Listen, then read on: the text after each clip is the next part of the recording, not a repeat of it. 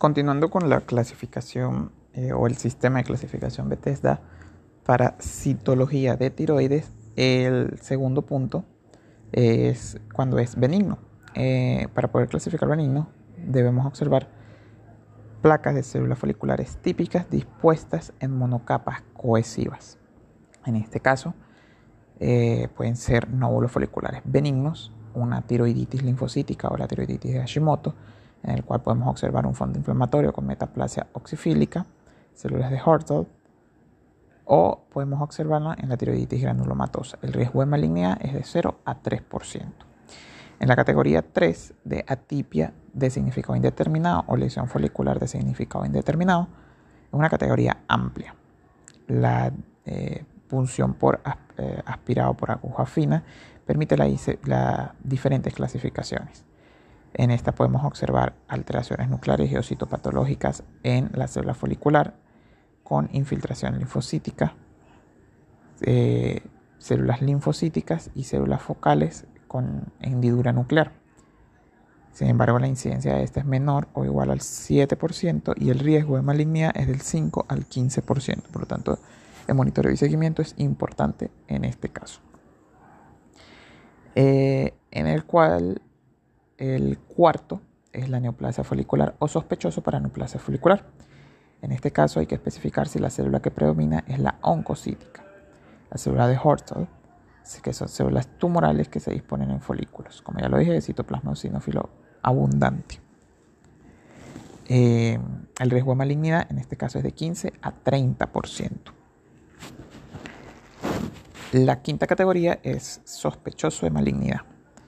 Sin embargo, en este caso es aquel en el cual no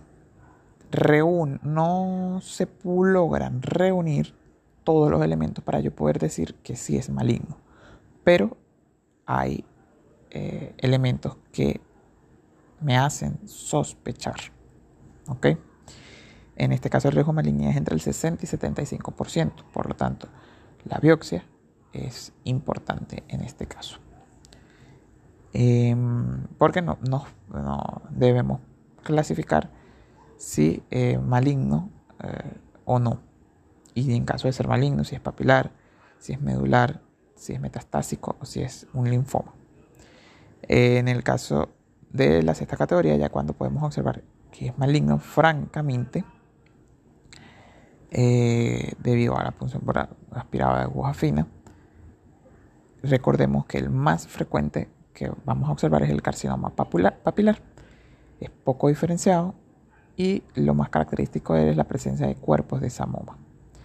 El carcinoma mieloide es más medular, eh, podemos observar eh, bizarramente eh, indiferenciado anaplásico con células escamosas, también mixto, metastásico, en el cual el metastásico vamos a observar más núcleos bizarros con macronucleoles y también en esta categoría maligno entra el linfoma no Hodgkin.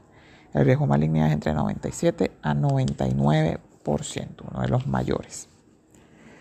Em, en resumen, si observamos células de Horton más linfocitos, puede ser una esteroiditis de Hashimoto. En la neoplasia folicular predominan las células foliculares formando folículos benignos o malignos. En el carcinoma papilar de tiroides, como ya lo dije, bueno, en los núcleos eh, pálidos, dianita la huerfanita, así como papilas o cuerpos de samoma, es lo más característico, con eh, células sobreexpuestas, vaciamiento y reforzamiento de la membrana. En el carcinoma anaplásico observamos atipias muy marcadas con células fusiformes con abundante mieloide alrededor.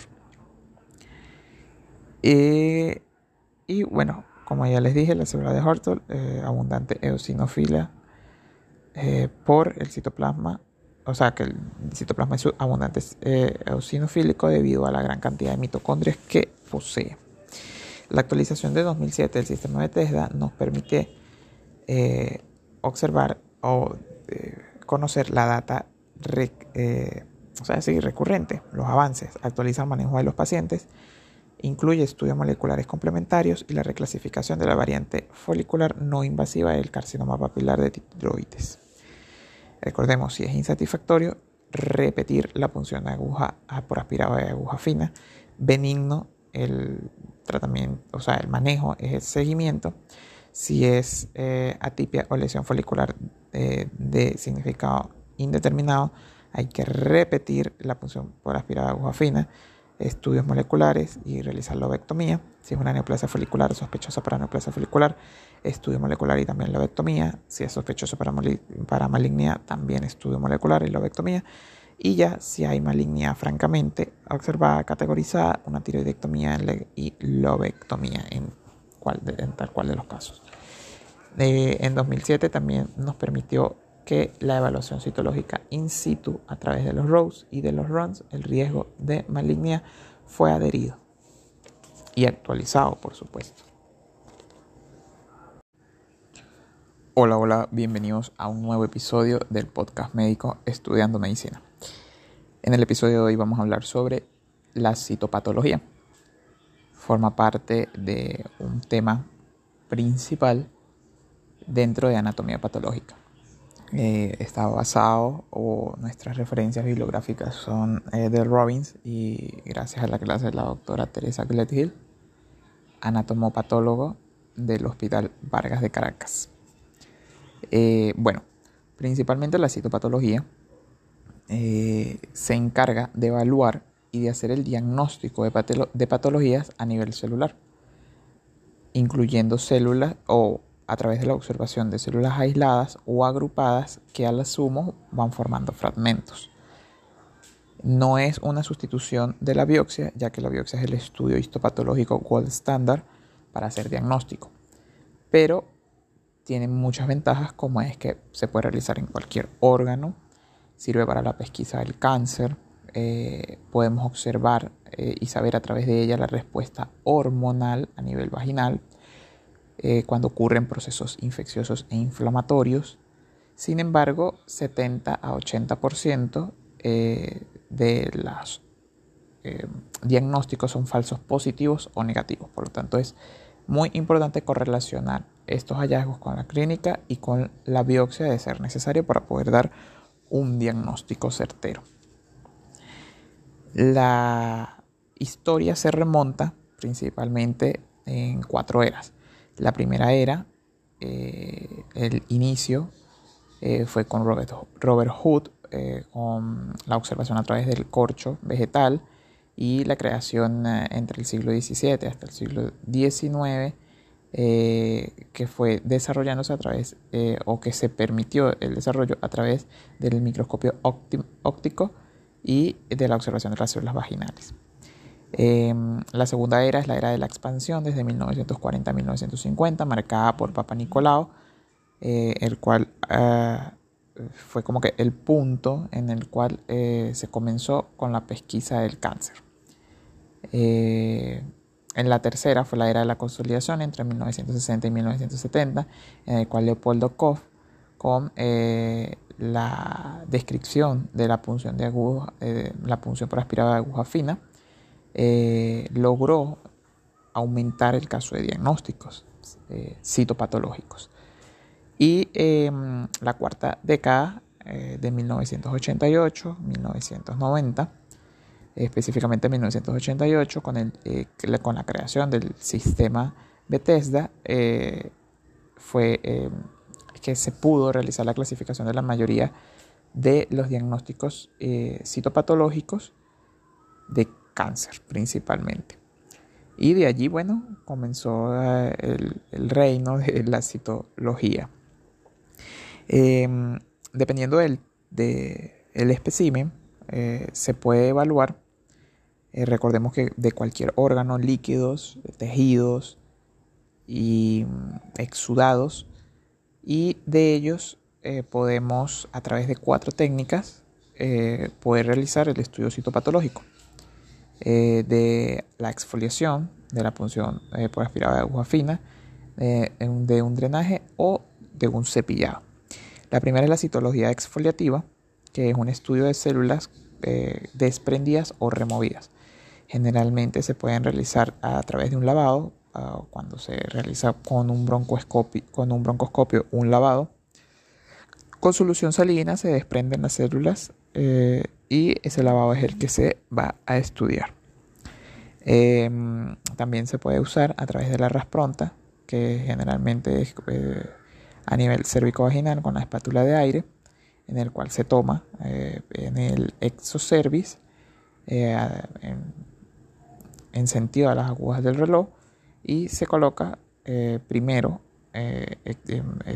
exocervical horizontal en un extremo de la lámina portaobjeto y con el cepillado mediante abrasión se extiende la lámina portaobjeto el endocervical o sea, cuando se introduce ese cepillo a nivel del, cuello uterino y se va a colocar circular en el otro extremo de la lámina portaobjeto o en otra lámina portaobjeto, eh, lo cual es, eh, la fijación es clave para poder hacer el estudio citopatológico. Eh, si es inmediata, se utiliza alcohol spray a 15 centímetros del portaobjeto y se resguarda. Eh, otra de las técnicas es la punción por aspirada de aguja fina. Se realiza generalmente con una aguja de calibre 15, 23 o 19. Se introduce, se aspira y por presión negativa eh, el líquido que, se obtiene en la muestra a través de la aguja eh, se coloca en el portaobjeto y el remanente que se la con formalina se puede realizar bloque celular que también va a ser estudiado o que va a servir para estudios citopatológicos posteriores. Em, líquido pleural y el líquido pericardio es por excelente o, por excelencia eh, estudiado por citología. Em, en cuanto a los, los tipos de procesamiento, el material líquido puede ser procesado por centrifugación, o por citocentrifugación, especialmente el líquido peritoneal por citocentrifugación. Las dos técnicas tienen como objetivo condensar en una región pequeña de la lámina todas esas células, que luego obtenemos estos extendidos celulares o una área definida con las células que va a ser estudiada. Eh, la fijación puede ser a, a, través de aire ambiente, principalmente cuando vamos a usar coloraciones de Diffquid y Ginza cuando es inmersión en alcohol o alcohol en aerosol inmediato para Papa Nicolau observar hematoxilina y osina y cuando vamos a, eh, observar los remanentes eh, se realizan bloques celulares los cuales nos van a permitir realizar procedimientos especiales como inmunohistoquímica. Hay un tipo de citología que es más nueva o innovadora eh, que es la citología de base líquida, el cual em, tiene como ventaja que las células eh, a través de la citocentrifugación son concentradas en un segmento de la lámina, eh, lo cual elimina la flora, la microbiota, los compuestos inflamatorios y permite el diagnóstico más rápido y efectivo de patologías tumorales. Además que queda material para hacer otros estudios. Sin embargo, es más costosa, se necesita mayor aparato más conocimiento y personal eh, calificado y no es útil para la patología no tumoral. Em, luego el sistema de las clasificaciones es la principal em, o es el grueso de la citología, ya que a través del estudio citopatológico vamos a clasificar la mayoría de las patologías. Si es patología cervicovaginal y de tiroides, utilizamos el sistema de clasificación Bethesda desde 1988, que por supuesto ha tenido actualizaciones. Si es para patología de glándula mamaria, el Yokohama. Si es para patología urinaria, el París. Y si es para glándulas salivales, el Milán. Los nombres son colocados por la ciudad donde se realizaron o donde se concentraron el grupo de patólogos que llegó a la conclusión de este sistema de clasificación. El sistema de clasificación Bethesda desde 1988 con la última actualización en 2014 para patología cérvico-vaginal permite em, la clasificación. Es algo innovador debido a que eh, toma en cuenta la calidad de la muestra citológica, incorpora la atipia de las células escamosas, divide las lesiones intraepiteliales como bajo grado y alto grado incorpora por primera vez las atipias de células glandulares, clasifica la patología glandular, así como anormalidades endometriales, endocervicales o metastásicas y em, describe que las lesiones por virus papiloma humano son lesiones precancerosas.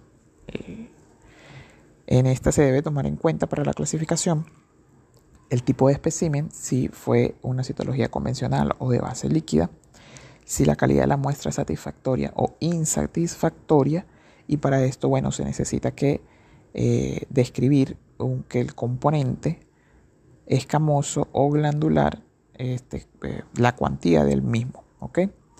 Eh, es que no haya hemorragias o alteración en el fondo, que se observe más de 100, más de 10 o más células aisladas o agrupadas y por lo menos 8 a 12 mil células. ¿Ok? Y en el caso de eh, la de base líquida, 5 mil células. Em, eh, a pesar de que no cumpla con, esto, con estas características, si se observa atipia en la muestra, vamos a calificarla como satisfactoria. Además de esto, pues esta nos permite eh, llevarle una categoría general si es negativo para lesión intraepitelial o malignidad, otros o anormalidades de las células epiteliales. Recordemos que si eh, va, o se va a calificar como insatisfactoria o no satisfactoria aquella que tenga una muestra generada, hemorragia, que ah, tenga extensa información o donde la lámina esté rota. ¿Cómo va a ser la interpretación de los resultados. Entonces, como ya lo dijimos, puede ser tres. Eh, lesión intraepitelial o malignidad, negativo para lesión intraepitelial o malignidad, otros o anormalidades de células epiteliales. Las negativos eh, para lesión intraepitelial o malignidad pueden ser clasificados o se clasifican como hallazgos no neoplásicos.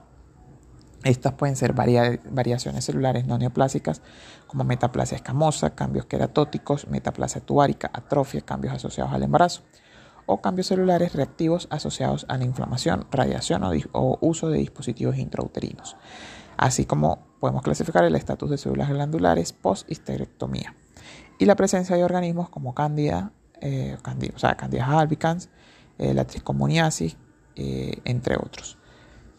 En la categoría otros podemos eh, describir células endometriales, principalmente en mujeres mayores de 45 años, que es importante hacer la pesquisa con una citología mínimo anual. En las anormalidades en células epiteliales eh, podemos observar en cuanto a las células escamosas, células endocervicales atípicas, eh, lesión intraepitelial escamosa de bajo grado, debido a BPH o NIC, eh, y NIC1 o lesiones intraepiteliales de alto grado con sospecha de invasión que corresponderían a las NIC2 y NIC3 así como el carcinoma epidermoide invasor. Respecto a las normalidades en las células eh, las atipias que pueden ser de origen endocervical, endometrial o glandular em, atípicas que pueden ser eh, endocervical o glandular, pero que favorecen neoplasias, adenocarcinoma endocervical in situ, adenocarcinoma invasor, endocervical, endometrial, extrauterino sin especificar y otras neoplasias malignas.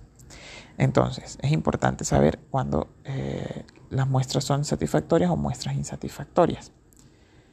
Las muestras satisfactorias, principalmente, recordemos, tienen un componente escamoso, son adecuadamente fijadas, no observa inflamación ni hemorragia en el fondo. Y las insatisfactorias es cuando vemos un fondo sumamente inflamado, con células separadas, eh, o eh, bueno, que no están dispuestas bien. Eh, las otras anormalidades que podemos observar también dependen de, eh, por ejemplo, la presencia de, de metaplasia tuárica.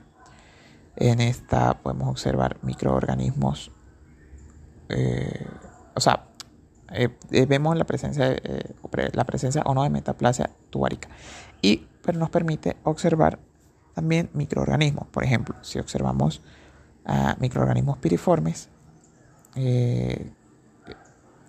son como sugestivos de tricomonas vaginales si observamos cambios en la flora vaginal de vaginosis bacteriana, si observamos hifas y esporas eh, de cándida y ovillos celulares, eh, nos va a identificar actinomisis. Así como podemos observar características típicas citológicas del herpes de citomegalovirus, marcados cambios glandulares, aún con remanentes de, eh, glandulares post-icterectomía. Otras anormalidades que se pueden observar son atipias de las células escamosas de significado indeterminado. En estas podemos observar cambios en células maduras, eh, superficiales o intermedias, núcleos eh, aumentados de tamaño que eh, pueden o no deberían superar entre 2,5 a 3 veces el tamaño de las células normales y observamos halos coilocíticos, así como una discreta irregularidad del contorno nuclear. Son cambios indeterminados que no representan cualitativa ni cuantitativamente para poder decir que hay una lesión establecida, una lesión intraepitelial establecida de bajo o de alto grado. Eh, con esta descripción que dimos ahorita, y si podemos observar binucleados o multinucleadas células, el diagnóstico muy presuntivo puede ser una infección por BPH.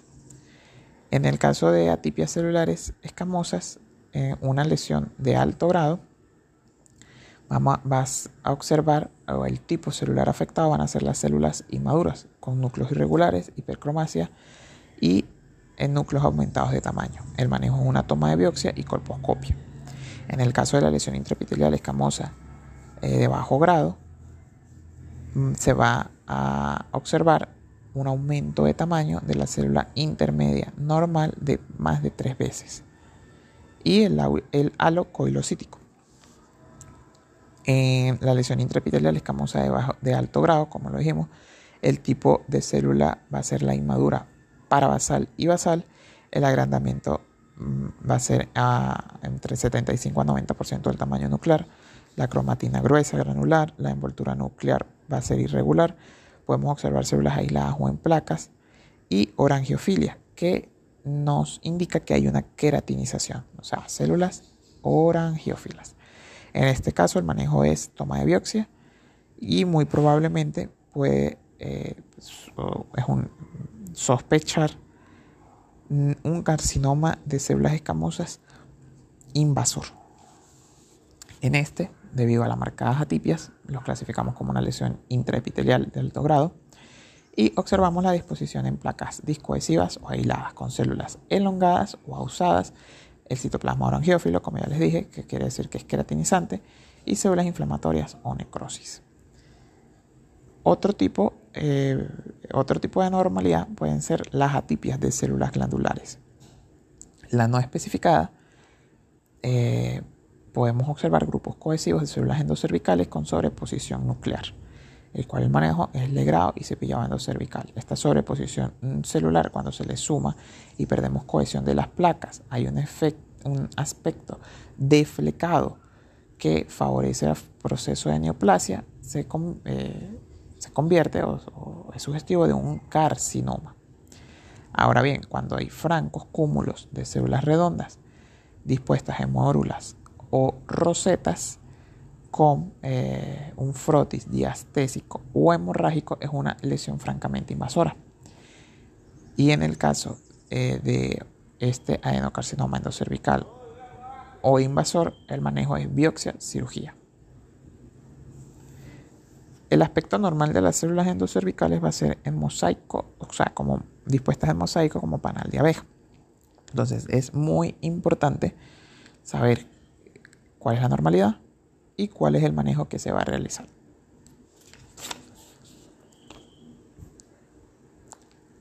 pasando de tema en cuanto a la citología de la tiroides, eh, recordemos que la citología no se observa para hacer criterio de malignidad la invasión de la cápsula. No podemos observar la invasión de la cápsula. Y la invasión de la cápsula es el criterio de malignidad que nosotros tenemos. ¿Ok? Eh, recordemos en 2007 la actualización del sistema de TESDA. Eh, nos permite o toma en cuenta la cuantía y apariencia del coloide, las características morfológicas celulares y los criterios francamente malignos. Pero en histopatología, el criterio de malignidad es la invasión a la cápsula. Recordemos, y esta en la citología no la podemos observar. En el sistema Bethesda eh, hay seis eh, tipos de clasificación. Número uno es insatisfactorio no diagnóstico, el 2 es benigno, el 3 es de significado incierto o una lesión folicular de significado incierto. Número 4 es una neoplasia folicular o sospechoso de neoplasia folicular. Y número 5 es sospechoso de malignidad. Y número 6, maligno. Recordemos que para incluirlos en el sistema Bethesda, la calidad de la muestra, eh, o para decir que es satisfactorio o insatisfactorio, o no satisfactorio, debemos conocer la calidad de la muestra. Para que esto sea posible, se necesitan 6 grupos de células foliculares bien preservadas o más de 10 células que contengan más de 10 células por cada grupo, fijadas en hematoxilina y osina. Hay excepciones en las cuales podemos eh, tener menos de 6 grupos de células foliculares, pero cuando son nódulos sólidos con atipia, o cuando hay inflamación en tiroiditis linfocitaria, o cuando se pueden observar nódulos coloides eh, característicos con hallazgos clínicos. En este caso todavía se puede considerar como muestra satisfactoria. Ahora las no satisfactorias son aquellas donde podemos eh, observar solo el contenido del quiste del espécimen eh, con especímenes celulares o solo observamos el coloide o vemos menos de 6 placas con extensa hemorragia.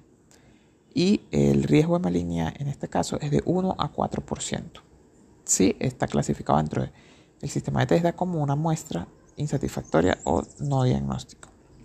Siempre la presencia de células de Hortel que son eh, células con, de mayor tamaño con abundante citoplasma eosinófilo, también conocido como metaplasia oxifílica, eh, va a ser característico de la citología de tiroides cuando es más patológica.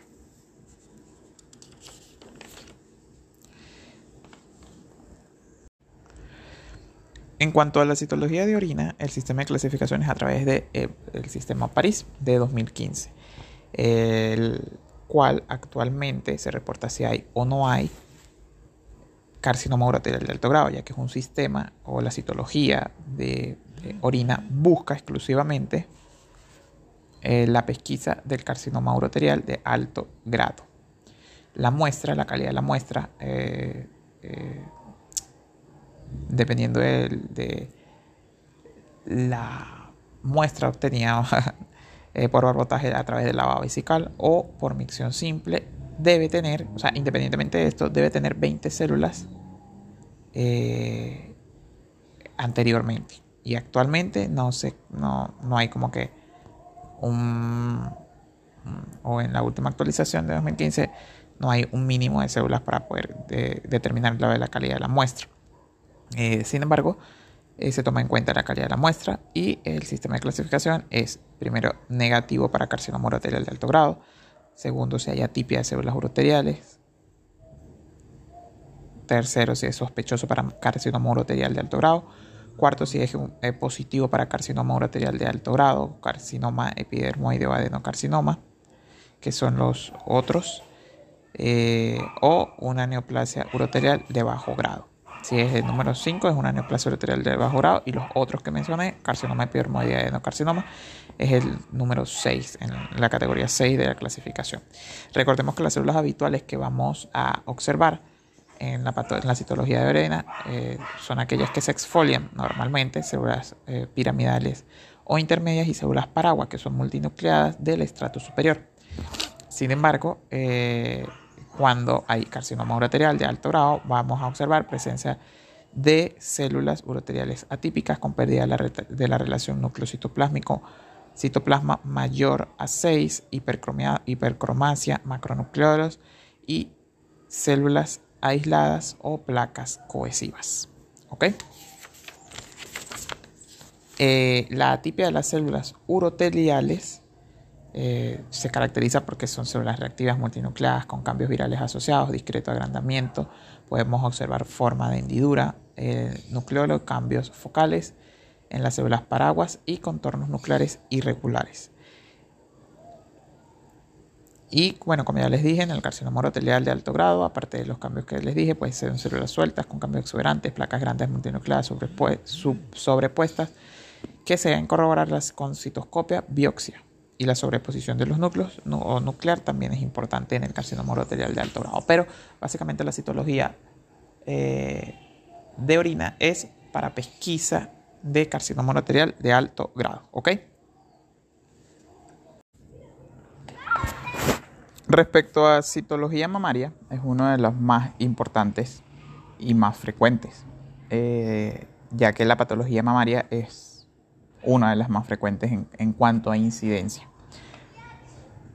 Recordemos que en este el sistema de clasificación es el sistema Yokohama y es importante debido a que podemos clasificar la patología mamaria benigna, atípica o maligna. Eh, esta clasificación comienza eh, con la categoría insuficiente o inadecuado, el cual tiene un riesgo de malignidad del 1 al 4.8% y es en el cual vemos número de células ductales, eh, presencia de frotes, así como eh, hemorragia o purulento. Puede producirse en este caso. Em, el cual la muestra, al ser insatisfactoria, no nos permite identificar si es totalmente benigna o es atípica o es maligna o sospechosa de malignidad. La segunda eh, categoría es la benigna. En este caso son hallazgos y eh, se debe corroborar con hallazgos imagenológicos o debe haber una triada. O sea, para yo poder catalogar en el sistema Yokohama la clasificación de benigna, debo tener la punción por aspirada de aguja fina, la mamografía del eco, benignos, sin signos de malignidad. Esto es muy frecuente cuando hay accesos, eh, lesiones proliferativas a em, células inflamatorias en el tejido. Eh, ¿Ok? Eh, el riesgo de malignidad es apenas del 2 al 3%. Cuando pasa a la tercera categoría, que es la atípica, en este caso el riesgo de malignidad es de 13 al 15.7% es cuando eh, se caracteriza benigno, pero hay presencia de células atípicas. Valga la redundancia, ¿no?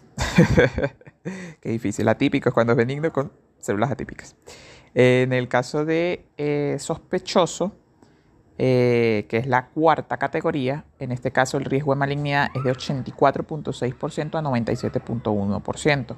Se debe a realizar a punción de aspirado por aguja fina y en este caso eh, hay que hacer sumo seguimiento porque es sospechoso, o sea, sospechoso de malignidad es más maligno que, que no sea benigno. Sin embargo, no reúne todos los criterios cualitativos ni cuantitativos para poder decir francamente que es maligno.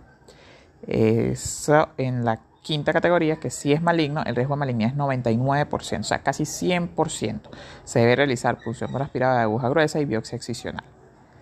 Eh, normalmente la glándula mamaria debe tener, o sea, o tiene células glandulares y estroma en las células glandulares son células ductales en placas cohesivas o placas de células ductales que para yo poder decir que una muestra es satisfactoria tiene que tener 7 placas de células ductales cada grupo con 20 células, ¿ok? Y a nivel del estroma son núcleos desnudos, núcleos de fibroblastos o células de músculo liso con parénquima mamario, ¿ok?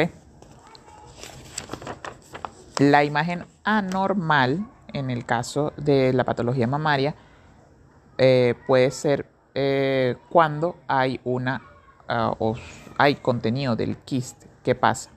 Eh, son condiciones fibroquísticas donde hay células de citoplasma vacuolado y núcleo excéntrico como los histiocitos.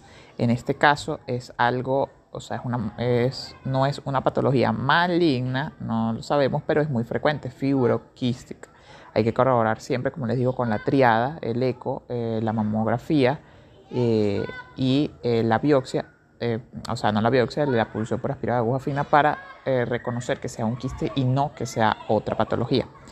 hay una clasificación, o sea, o no una clasificación, pero dentro de las lesiones proliferativas ductales entran dos tipos, el cual es la hiperplasia ductal típica, que son placas de células ductales reactivas, y el fibroadenoma, en el cual podemos encontrar placas en cuerno de alce que se ramifican o placas cohesivas, más que todo en pacientes jóvenes con nódulo mamario móvil.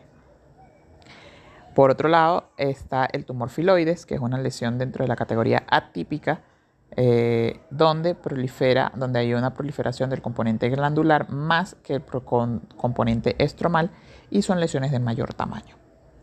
Entonces, ya cuando pasamos a carcinoma, eh, puede ser carcinoma ductal in situ o carcinoma ductal invasor. ¿Qué pasa? Como sabemos que eh, la citología no me puede especificar, o sea, o el diagnóstico citológico no me especifica esto porque no podemos observar el criterio de malignidad que es la invasión de la membrana basal, se puede clasificar como carcinoma ductal. Eh, cuando es un carcinoma ductal, se observan placas muy celulares sobrepuestas con anisosucleosis, núcleos de variable tamaño y macronucleolos. Cuando es un carcinoma ductal invasor se sospecha debido a que hay placas atípicas con núcleos tres o cuatro veces aumentadas de tamaño que se escapan de las placas con cromatina gruesa y grumosa y estas muestras generalmente deben ser eh, punción por aspirado de aguja fina y guiada por imágenes, debido a que palpando por palpación solo podemos eh, palpar nódulos mayores a 1.5 centímetros y muchas veces estas muestras eh, se deben recoger de nódulos menores a este eh, tamaño, ¿ok? Pero esto es lo más importante de patología o citopatología mamaria. Y por último, pero no menos importante, está la citopatología de las glándulas salivales. La patología de las glándulas salivales es muy compleja. Hay diferentes patrones que son difíciles de identificar y que cada uno tiene eh, diferentes morfologías debido a que eh, el patrón de las células que contienen pueden ser de un tipo o de otro. Para explicarles un poco, por ejemplo, eh, las células, la presencia de células basaloides nos puede identificar que haya un adenoma pleomórfico o un carcinoma adenomatoso quístico. Eh, si hay predominio de células mucocíticas, un tumor de Warthin, si es de células claras, puede ser un lipoma o un carcinoma de células acinares. Si son células oncocíticas, puede ser tumor de Warthin o carcinoma de células acinares también. Si observamos fragmentos estromales, nos puede sugerir un carcinoma de células basales. Si son linfocitos, un ganglio linfático intraparenquimatoso o un linfoma. Si es fluido eh, de quiste, puede ser un mucocele o un carcinoma mucoepidermoide. Y si son células fusiformes, pueden ser un schwannoma, un leiomoma o un sarcoma. Entonces es muy difícil identificar solo con el patrón celular esto. Por lo tanto, el sistema es un poco más complejo, más complicado y de mayor estudio, en el cual se eh, utiliza el sistema de clasificación MILAM, donde las muestras satisfactorias son aquellas donde podemos observar 60 células lesionales sin hemorragia, sin artefactos y sin contenido inflamatorio. Esta se clasifica en seis categorías. El primero es donde no eh, se consigue diagnóstico, no hay un diagnóstico claro que ocurre en el 25% de los casos. Eh, la segunda es no neoplásica, que ocurre en el 10% de los casos.